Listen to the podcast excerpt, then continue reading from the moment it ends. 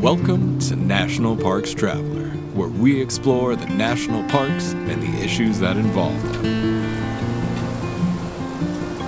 This is Kurt Repanshek, your host at National Parks Traveler. How dangerous are the gases that the Yellowstone volcano emits, and what can they tell scientists about the volcanic underpinnings of Yellowstone National Park?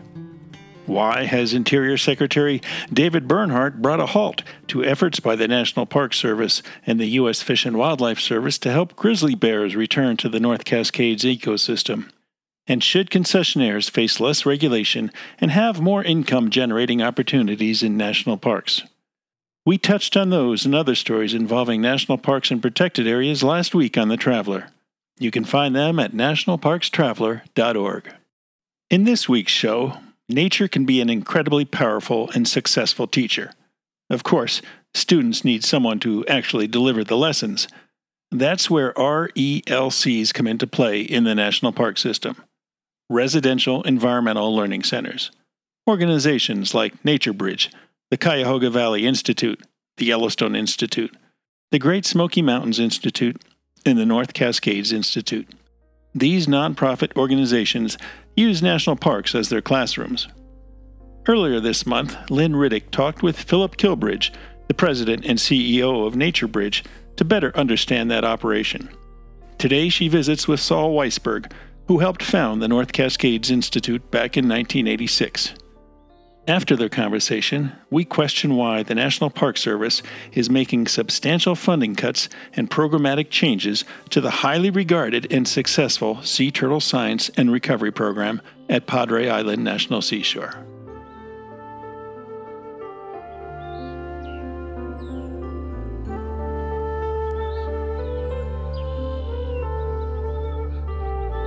Conservation begins with education. The North Cascades Institute is one of 18 residential environmental learning centers in the U.S., offering students of all ages a comfortable space to explore the outdoors and study the natural world in the national parks. The goal is to ignite a lifelong commitment to environmental stewardship.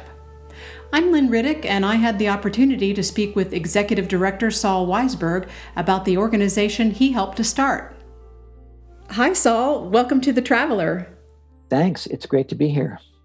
The North Cascades Institute is a nonprofit conservation organization founded in 1986. You were a co founder. The organization provides outdoor environmental learning and leadership experiences for all age groups, focusing on the North Cascades ecosystem of the Pacific Northwest. You are headquartered in Sedro-Woolley, Washington, and your organization has earned 16 four star ratings from Charity Navigator, the highest rating possible. Tell me about your driving philosophy, Saul. Well, I guess the, the core is exa- the first thing you said. We're a conservation organization that uses education and outdoor learning as our primary tool. So, what we try to do is inspire environmental stewardship through transformative learning experiences in nature. And some of those might look like what you would expect when you talk about outdoor education, small groups of kids in the field with an instructor. But some of them also involve outdoor recreation and other outdoor activities that promote a connection with the health and wellness that you get from being out in nature. And because we also do some advocacy work, it also includes things that we think are critical, uh, particularly now, around environmental justice, access to public lands, and pushing back against the inequities that mean that some people get to public lands and national parks much more often than others. And we'll talk about that in a little bit for sure. In a typical year, and we know that this is not a typical year, your institute educates some 12,000 people and you measure in terms of learning days, of which you have had 27,600 learner days total. Guessing that's last year. Give me a sampling of the programs you offer and an idea of what some of the ones you think make the biggest impression. When we started in 1986, we began with adult programs, adult field seminars, birds, butterflies, geology, watercolor painting short two to three day programs that would get people outside. And it became apparent really quickly in the first couple of years that if we really wanted to impact a change on the land itself, on conservation, we needed to be reaching out to kids as well. So this year, 2020, we're celebrating the 30th anniversary of Mountain School, which is sort of our flagship school program, a program that's focused on fifth graders and brings the whole class out to the North Cascades to our residential environmental learning center in North Cascades National Park. So back in the beginning, we had some a small number of adult programs, and then we had this mountain school program. And it seemed like for a while, almost every year or two, we were adding another program because we had all these cool ideas, and the public was responding. And the more people we talked to, they'd say, "Hey, what about this? What about a summer program? What about a backcountry program for high school students? What about a middle school program? What about families?" And so we offer a, a, really wide range of programs. I would guess that the ones that take up the most of our attention right now are the Mountain School fifth grade program, a program called Youth Leadership Adventures, which is a summer high school program which involves eight and 12 day programs in the backcountry of the national park and the Baker Snoqualmie National Forest. And that focuses on leadership, environmental awareness, environmental literacy, but all of our programs have this really strong emphasis on community. I'd say, in some ways, our business model is bringing people together for shared experiences outside. Tell me a little bit more about the Mountain School program that you operate for fifth graders. What's on a typical agenda for a day or a week there? The goals of the Mountain School program are four big goals, really. We're trying to connect kids and their fellow classmates to the outdoors through cooperative learning.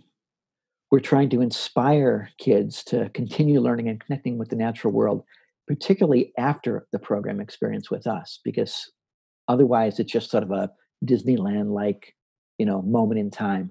We really want this to be integrated throughout the school year by the teachers. And then a, a lot of the program is just providing a deep knowledge of the North Cascades ecosystem, and the scientific processes in it. So that's weather and climate, natural and cultural history, you know, adaptations of plants and animals, so that they so that kids feel at home and then and know the names of the things that they see, maybe not in their own backyard, but actually maybe in some cases they do, but but that they see the North Cascades perhaps as part of the neighborhood, not just some place that's far away. And then the last goal really is supporting the schools that we work with and all the school districts in meeting the state and national education standards, particularly in science. And I want to ask you a little bit more about the Youth Leadership Adventures um, program that you offer. Describe what goes on in that program. These are high school kids, and they're at a point in their lives where they are just ready to think about what's next for them. And, for many of them, they'll be entering their senior year. Uh, they're trying to make decisions. Do they go to college? Do they get a job? Uh, what's ahead for them?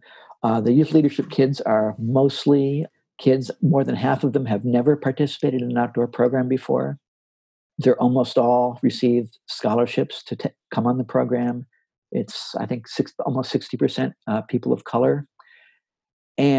Most of them would be first generation college students.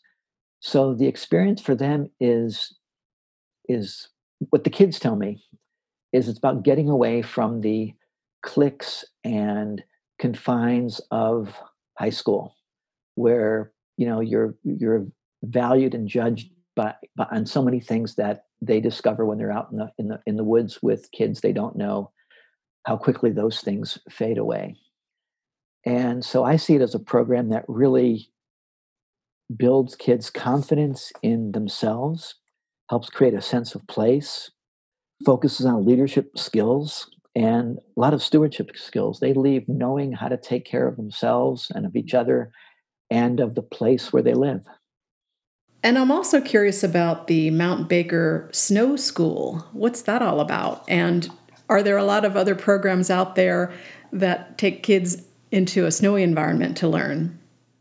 Uh, there are other snow schools around the country. the one here was uh, originally is is a really deep partnership with the Mount Baker ski area and the U.S. Forest Service because it's on Forest Service land. We have this um, ski area in the national forest on up with wonderful views of Mount Shuksan and Mount Baker. The majority of the kids who can look up and see Mount Baker or Mount Shuksan from their homes, the kids who live in Whatcom County that surround the mountain, rarely, if ever, get up there. They may be limited because they can't afford skiing. They may be limited because they can't afford the, the transportation or the um, the fees to, to park at the Forest Service sites uh, at the trailheads or up on the mountain. And we just, we and the Mount Baker ski area really believe that this is an incredible opportunity to get middle school kids up to understand this landscape and particularly in winter. And so it's a, a program that looks at, at snow science, climate science, water looks at the watershed that Mount Baker is a major part, part of, which is where all the kids get their water from, and and for many of them their power. And so it's a um, snowshoe powered exploration during the midweek when the schools can come up in the school bus, and it's just been uh, it's been growing really organically, but it's been really popular because it's it's one it's it's fun. It's a great great thing for kids to do during the during the school week but it also connects them to a place that many of them don't get to visit. Where do you get your students? What school districts in the area? And then where do your adult students come from as well? We subsidize our youth programs pretty heavily through fundraising. And we focus on public schools, although not exclusively, but primarily public schools, and primarily in the west side counties that make up and, and surround the North Cascades. So that would be Whatcom, Skagit, Snohomish, down into uh, King, King County, where Seattle is. And then a, a, smattering of schools from the east side of the mountains as well, although it's often a little bit longer drive for them. And we focus on school districts rather than individual schools. We, we started with individual schools. If we had a teacher who just wanted to do this, they came. And then the schools, particularly the Bellingham School District, pushed back on us a little bit because they said, you know, some of the schools in the district raising the funds for the, the schools portion of the cost, which was already subsidized, was pretty easy. The parents could write a check. And for some of the schools, they couldn't.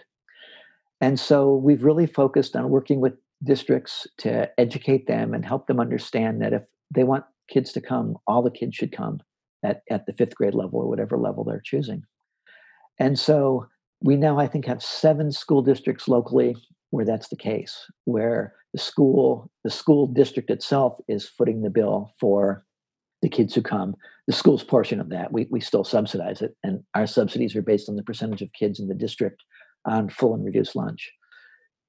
So school schools are fairly local. It's it's got to make it work uh, work for a um, you know a bus to come. Uh, we don't have kids flying in from other parts of the country. However, our adult programs much wider throughout the entire Puget Sound and Greater Seattle area, uh, probably from two thirds of the states, uh, although most of our numbers are are Washington State and Pacific Northwest. Um, um, a goodly number from year to year from uh, British Columbia in Canada, although of course not now with the border being closed. And um, because we work in national parks and forests, which are federal, even though we market primarily in the Northwest and Washington State, we do see ourselves as serving a national audience because the parks belong to everyone. Tell me about your educators. Uh, where do you find them? From all over. Um, some of them we've we've grown our we are homegrown because they went through our graduate program, and um, we've hired them after that. Many of them come from uh, experience with groups like Student Conservation Association, working for the Park Service, working in other residential learning centers or nature centers all over the country. And they find us, and we are continu- continually reaching out to try to increase the diversity and skills of our staff. Uh, some things we've we've put in place recently is just really rethinking our hiring practices, trying to really acknowledge lived experience as well as uh, higher education. We provide a uh, pay bump for folks who are fluent in a second language. Many of our local students are from uh, Hispanic Latinx families, and um, we need instructors who who have lived experiences that the the kids share. And let's hear a little bit about your board of directors. Um, what are some of the organizations that they come from, and what type of expertise do they bring to the institute?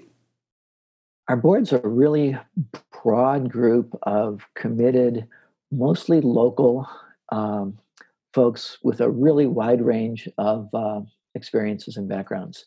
One thing that I think is pretty interesting is that a, a good number of them came to us first because they took a program with us or they had a kid who took a program with us. And so they knew something about us and then reached out and said, Hey, is there a way for me to get more involved?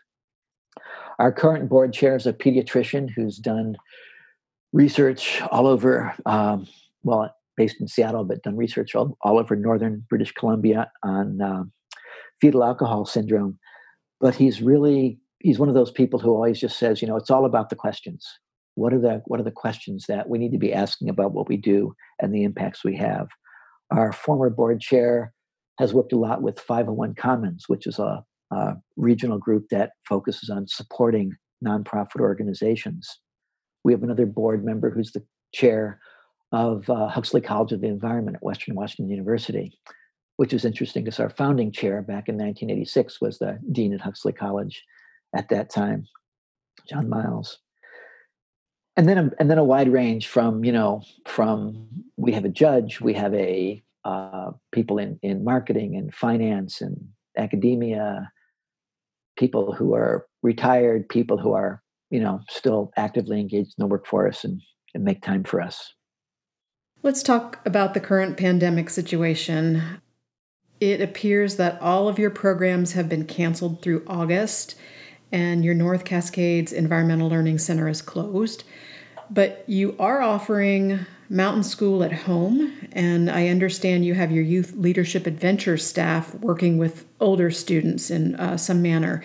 Tell me more about these programs, the modifications you're making, and how things are working out so far strategic planning now means we're looking out, you know, three to four weeks ahead. It, it's not as strategic as we would like. And that shows itself the greatest in trying to not get too far ahead of what the science is telling us about this pandemic or lag too far behind.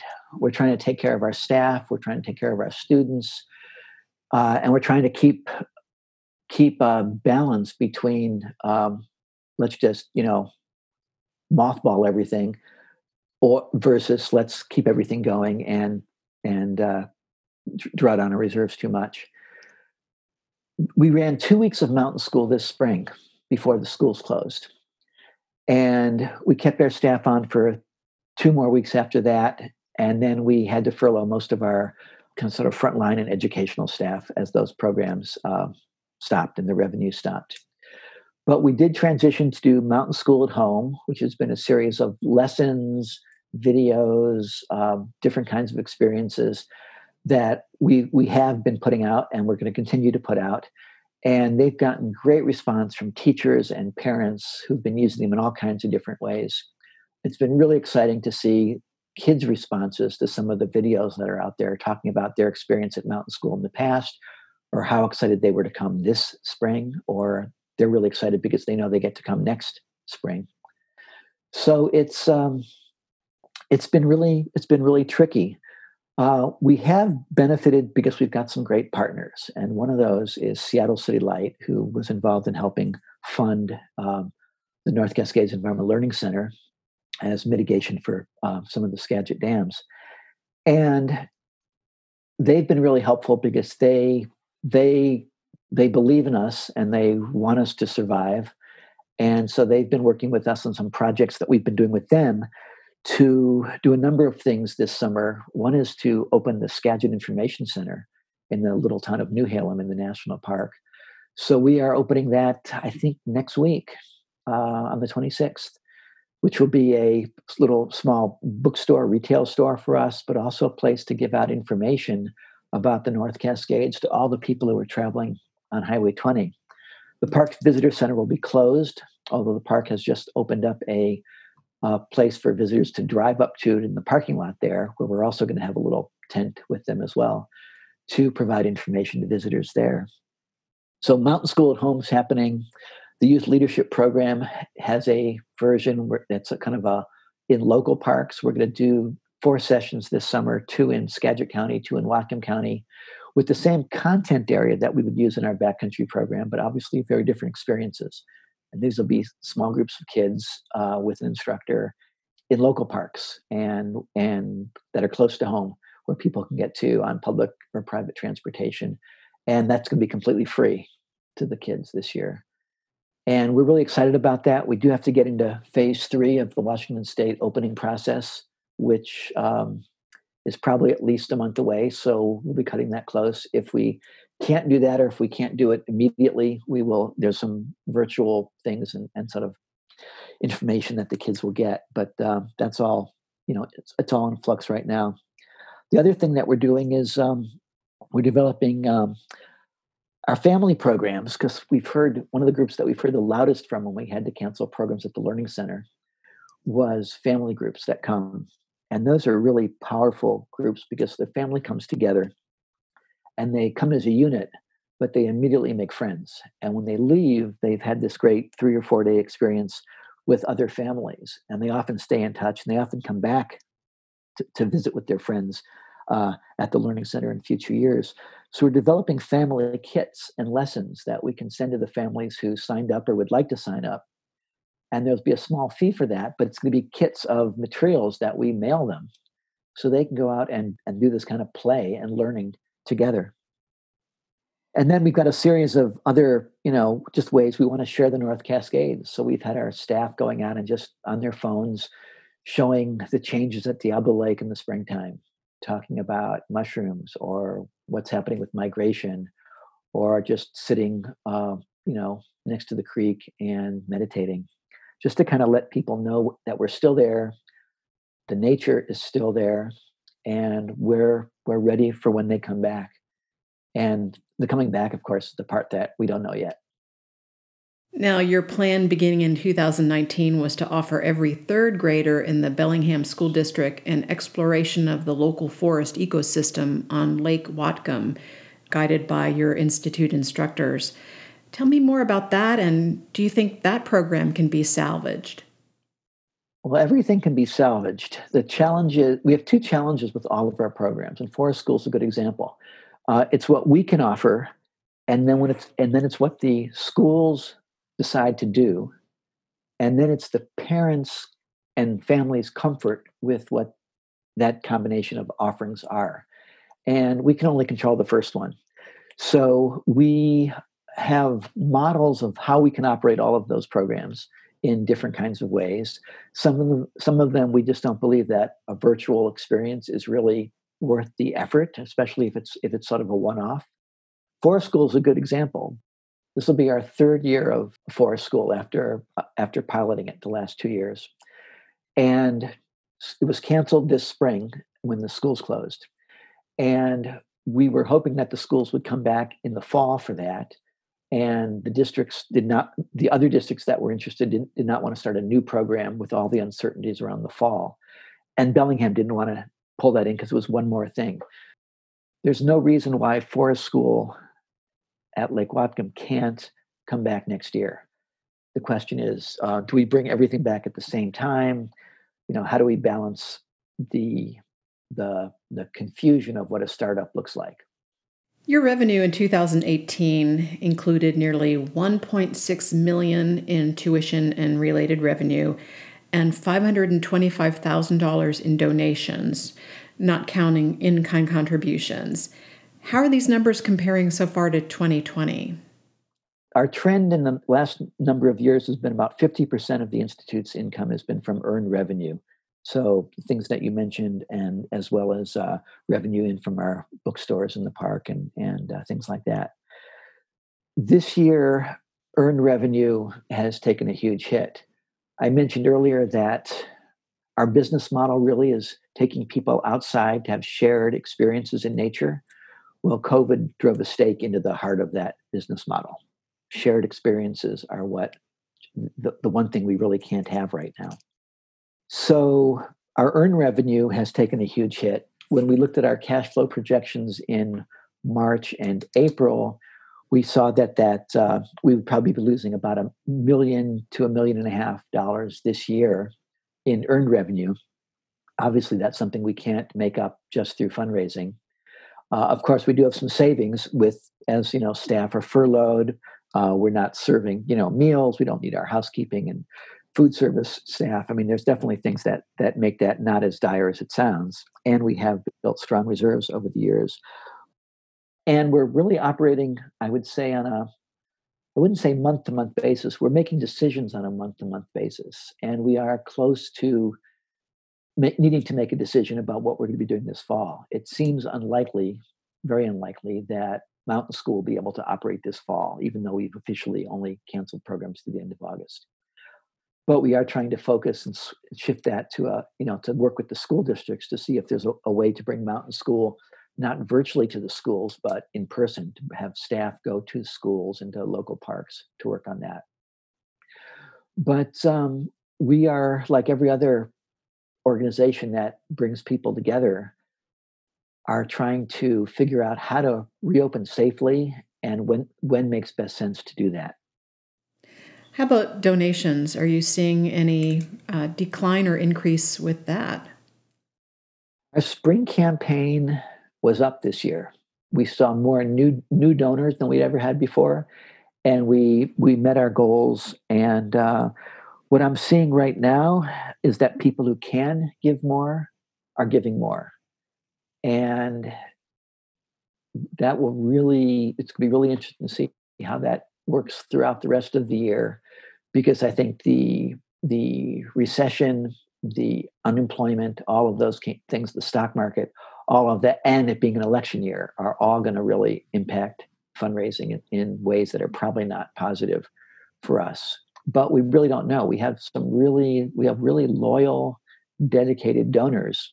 But I, I expect to see, uh, you know, people making smaller contributions in the past, uh, depending on their own, you know, financial circumstances. Now, I understand that your organization received a loan through the Payroll Protection Program. Can you say how much that loan was for and how far it's taking the organization so far? Yes, we furloughed a bunch of our educational staff, frontline educators, in April. And then the PPP loan, which was around, I think, 350,000, allowed us to bring all of them back, or almost all of them back, at uh, for May and June. And so since April, we've all been working reduced hours where nobody's at the institutes working more than 80% time. And some are were down at 50%. But the PPP money made the plank that we were walking two months longer. So we've made decisions about July. We've we've been with that PPP money. We've been doing a number of things and that you've already mentioned, the mountain school at home and creating these family kits and other things. We've also used those funds and some other funds to do a lot of maintenance work that we would normally try to do in the off season at the learning center. So we've had our maintenance staff and some of our food service and housekeeping staff and others working on repainting some buildings inside and out. We just finished the dining hall. We're working on some of the other buildings now. So that's been a really great way. And that's we've put that money to, to good use. We've brought back all of the full-time equivalents that we had furloughed so that loan will be forgiven, uh, we assume. So that's been great. And now we are in a position where we are more actively tapping into our the Institute's reserves, which we've built up over the last 34 years. And that's what they're there for they've you know they've helped us out in the past during government shutdowns and avalanche closure, closures of the learning center and when we had to evacuate due to wildfires. But it was really designed for you know short term one or two week closures not for many months. So we still have to really make a decision about staffing as we look into the fall and what we will be able to do. And that'll all depend on what we will be hearing from the schools and and uh, our participants, and also what we're going to be hearing, what we believe is sort of the um, the right thing to do because even if things open up, if we don't feel like we can do it, even if things open up, we still have to believe we can manage the risk for our staff and participants in order to move forward. I need to take a short break, but we will be back with more with Saul Weisberg, Executive Director and co founder of the North Cascades Institute in Washington State.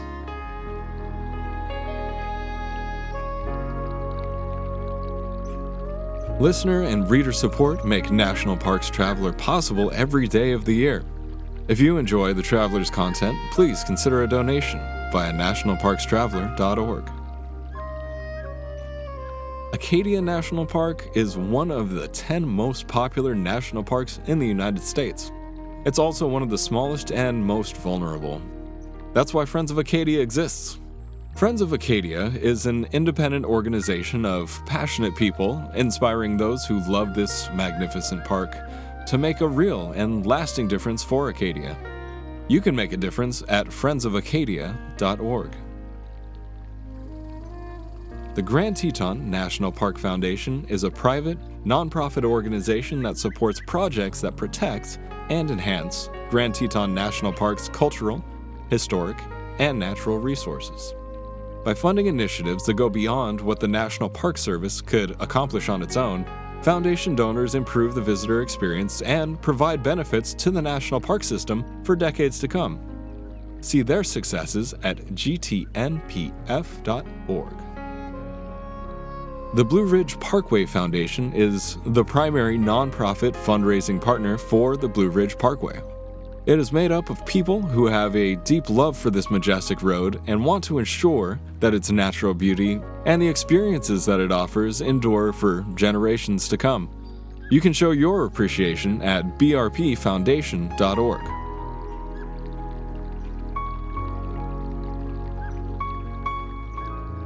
I'm talking with Saul Weisberg, who is Executive Director and co founder of the North Cascades Institute.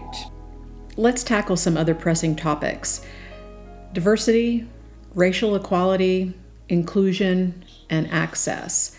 Your institute makes a point of recognizing and teaching about the ancestral homelands of tribes, bands, and First Nations because your programs take place on these locations. Tell me about the ripple effect of embracing Indigenous cultures among your students. Thank you for asking that question. It's something that we've been grappling with for a long time, trying to own our own responsibility and the role we play in that. We begin every institute program, um, every board meeting, every staff meeting with an acknowledgement of the people who lived here and still live here on these lands before us. That's not enough. It has to be part of a authentic relationship, and it has to include not just um, well, it has to include everything. I mean, it, it it it ties into everything. One thing that we're doing, we started a year ago, and we're completing this year. That's grant funded, is a major revision of our mountain school curriculum. And we are incorporating into that a, a number of things, including next generation science standards and more social, emotional, and multicultural learning. But we are also incorporating that Washington State's K 12 uh, tribal curriculum, which is called Since Time Immemorial. And we're trying to tailor that curriculum specifically to the, to the Learning Center and the land we occupy now there.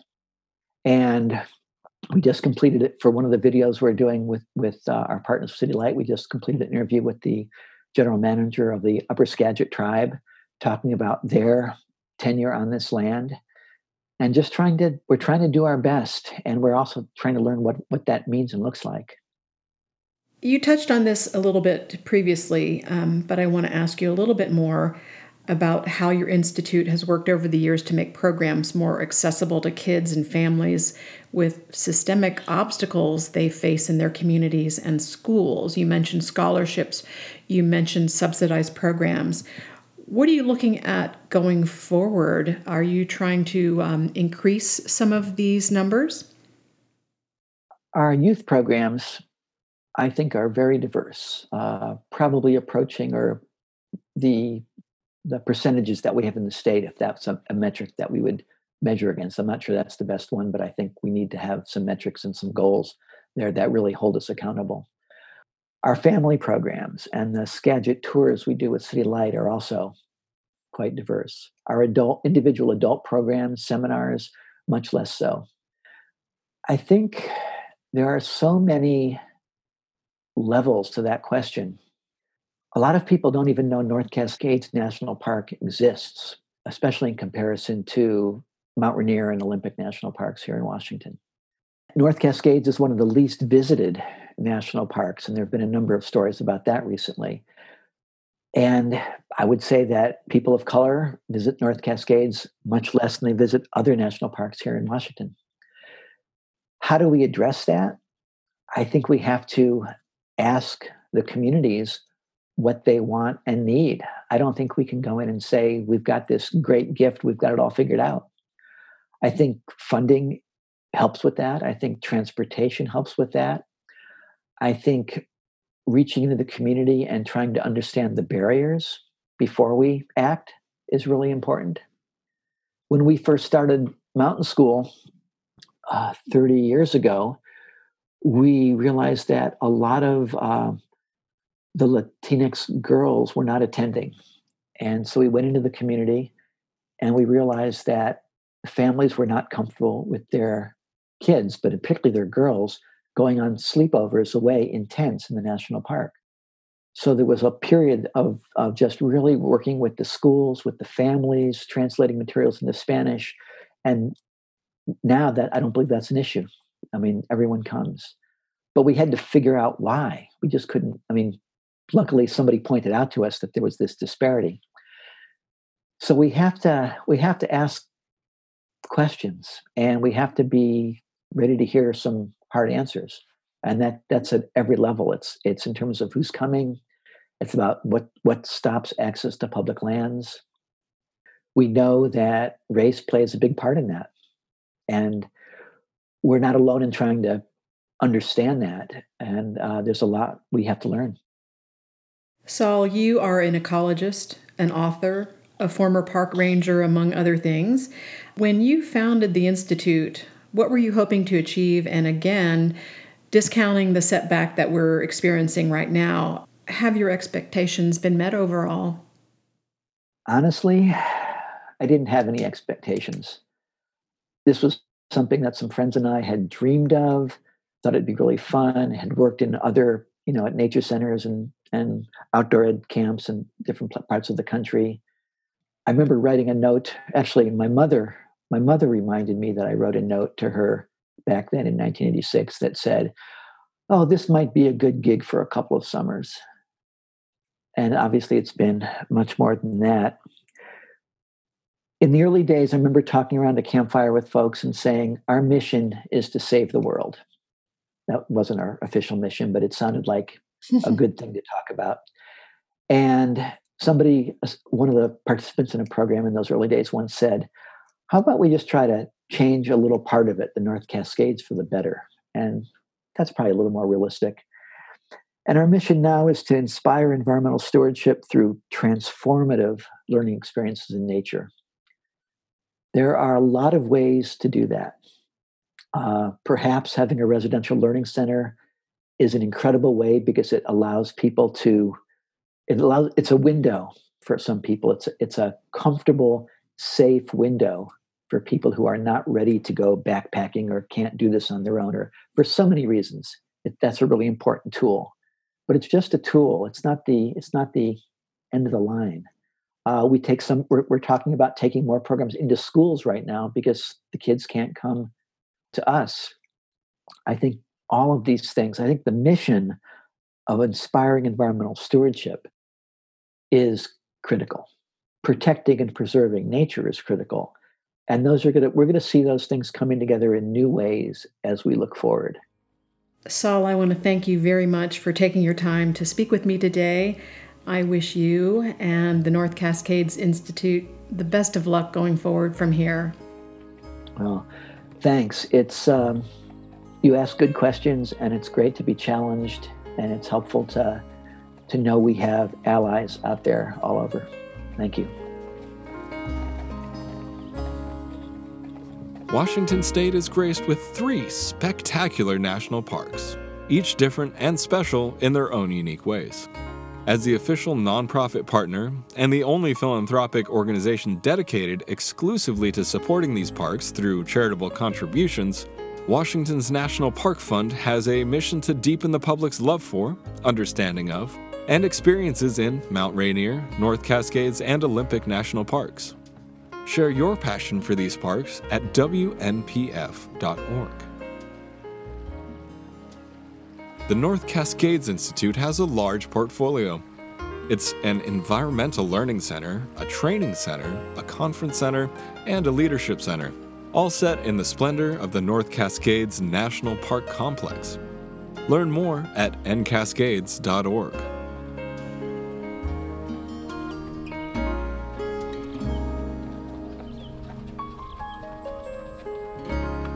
And now, a commentary. A concerning story arose this past week from Padre Island National Seashore on the Gulf Coast of Texas. For decades, biologists at the National Seashore have run a sea turtle science and recovery program. In short, this widely acclaimed and popular program has helped build the populations of the endangered Kemp's Ridley sea turtle by taking eggs from turtle nests, incubating them, and then releasing the hatchlings into the Gulf of Mexico. Today, more Kemp's Ridley sea turtles nest at Padre Island National Seashore than any other location in the United States, according to the National Park Service. And yet, despite the successes of this program, Park Service officials now want to reduce funding to the program and make programmatic changes that public employees for environmental responsibility equates with conservation malpractice. A 51 page review of the recovery program produced by the Park Service says the program has become too costly and shouldn't be working to boost populations of green and loggerhead sea turtles, two other endangered species that lay their eggs in nests on and near the national seashore. And the report says the program also shouldn't run the incubation center. At the Center for Biological Diversity, Executive Director Kierán Suckling told the traveler that there would be no Kemp's Ridley sea turtles in the United States were it not for the Park Service's incredibly successful, incredibly popular reintroduction program. Dr. Donna Shaver, one of the world's foremost turtle experts who runs the recovery program at Padre Island, unfortunately can't discuss the 51 page report. The Park Service has gagged her. A Park Service official in Denver, at the Intermountain region of the Park Service that oversees Padre Island, says the agency's only plan forward is to strengthen the program. Exactly how the program can be strengthened by cutting its funding by nearly a third, abandoning the successful incubation program, and stopping it from also working to save green and loggerhead sea turtles remains to be seen. One of the criticisms made in the report is that the Turtle Recovery Program's $2.2 million budget represents nearly a quarter of the National Seashore's entire annual budget, to the detriment of other programs at the seashore. Using that point to justify slashing a program that not only is extremely popular with park visitors, but also is vital to the future of the Kemp's Ridley turtle is misguided. If the Park Service is concerned about other programs at the seashore, it should boost their funding, not cut that of a program as successful and important and valuable as the Sea Turtle Science and Recovery Program. Not only does this program under Dr. Shaver boost the populations of endangered sea turtles, but research conducted by her team includes satellite tracking of Kemp's Ridleys, analyzing the effects of egg incubation temperatures on sex ratios of hatchlings, and studying the foraging ecology of juvenile green sea turtles. The research, as the Park Service notes, is part of global efforts to conserve sea turtles. What motivated the National Park Service to focus on the Sea Turtle Science and Recovery Program in an effort to reduce costs remains to be seen. But there are other glaring questions that have been unanswered so far. Why are wildlife biologists inside and outside of Padre Island being gagged from discussing this report? Why wasn't Dr. Shaver allowed to review the report? If funding really was the issue, Past superintendents at Padre Island National Seashore could have addressed any perceived inequities, yet they didn't.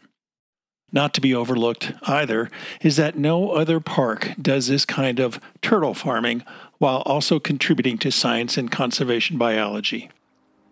While there might need to be some adjustments to be made, let's hope this report doesn't force Dr. Shaver out and see the Sea Turtle Science and Recovery Program hollowed out.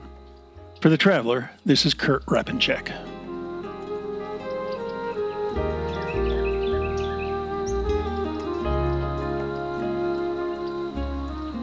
That's our show for this week.